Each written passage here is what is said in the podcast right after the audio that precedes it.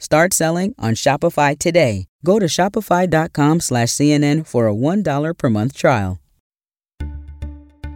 Hey everyone, I'm David Chalian, the C N N political director. This is the C N N Political Briefing. Here's what you need to know in politics for Thursday, May twenty-sixth. New details about what Donald Trump was saying and doing on the sixth of January are coming to light as members of Congress that the January sixth committee wants to talk about continue to push back against those subpoenas.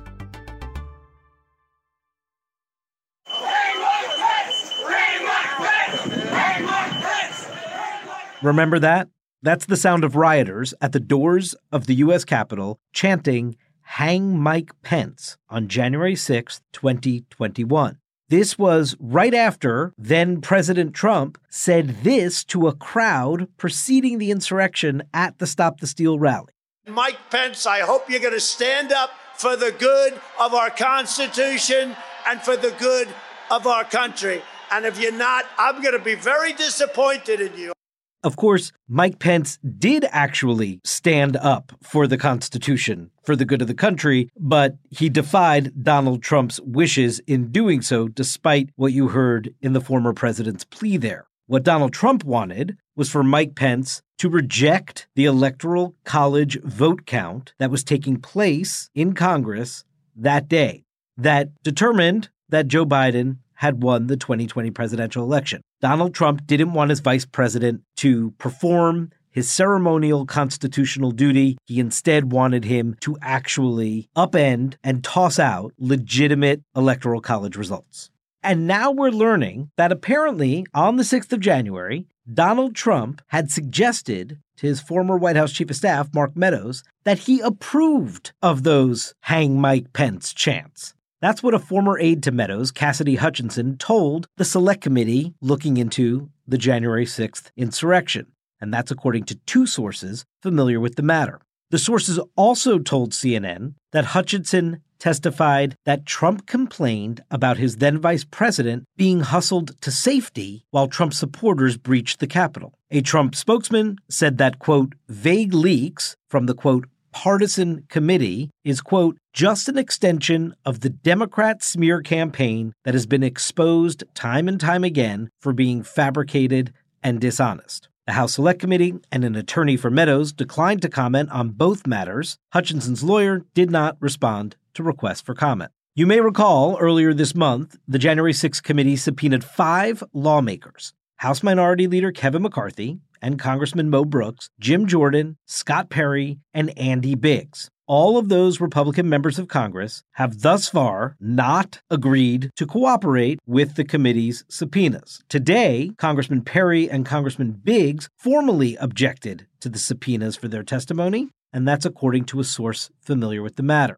Why does the committee want to talk to Scott Perry? Because of his role that he might have played in helping Donald Trump undermine the twenty twenty election. Remember, text messages selectively provided by Mark Meadows to the committee show that Scott Perry was pushing to have the nation's top intelligence official investigate these baseless conspiracy theories about the election and work to replace the U S acting attorney general with an acolyte willing to do Donald Trump's bidding. So Scott Perry, according to those text messages, seemed involved in actually trying to remove the guardrails that were in place to avoid a complete and total steal of the election that Donald Trump was trying to execute.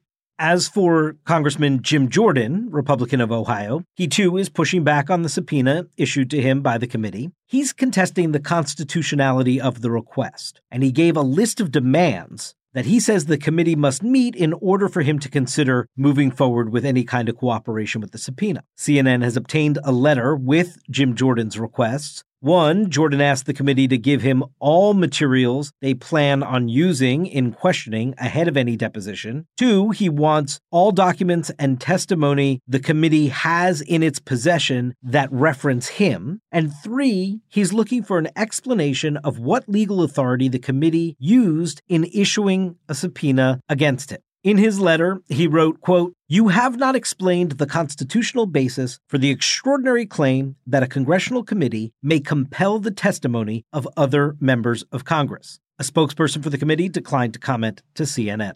So what do we know about why the committee would be interested in talking to Jordan? Well, call logs in possession of the committee show that he spoke to Donald Trump the morning of the insurrection. And text messages between Jordan and Meadows show that the congressman was outlining a legal theory that Pence had the authority to object to the certification of the twenty twenty election, an authority that Pence and his own legal team came to the conclusion he did not have.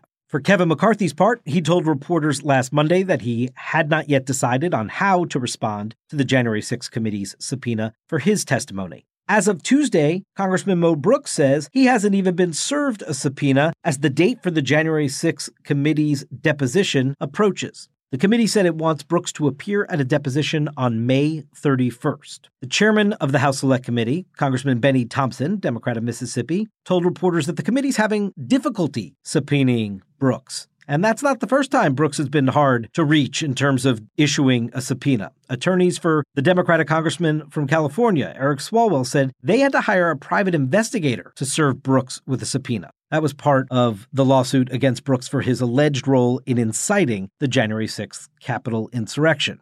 That lawsuit got tossed out of court with a federal judge citing Mo Brooks's First Amendment rights. Despite all the stonewalling that we might be getting from these Republican members of Congress that the committee wants to speak to, we are learning more and more with each passing week, and the public hearings haven't even begun yet. Remember, it won't be until the second week of June that the committee plans to start holding its high-profile primetime and daytime public hearings, and that is going to redefine the American people's understanding of what occurred on January sixth. So be on the lookout for that in the weeks ahead.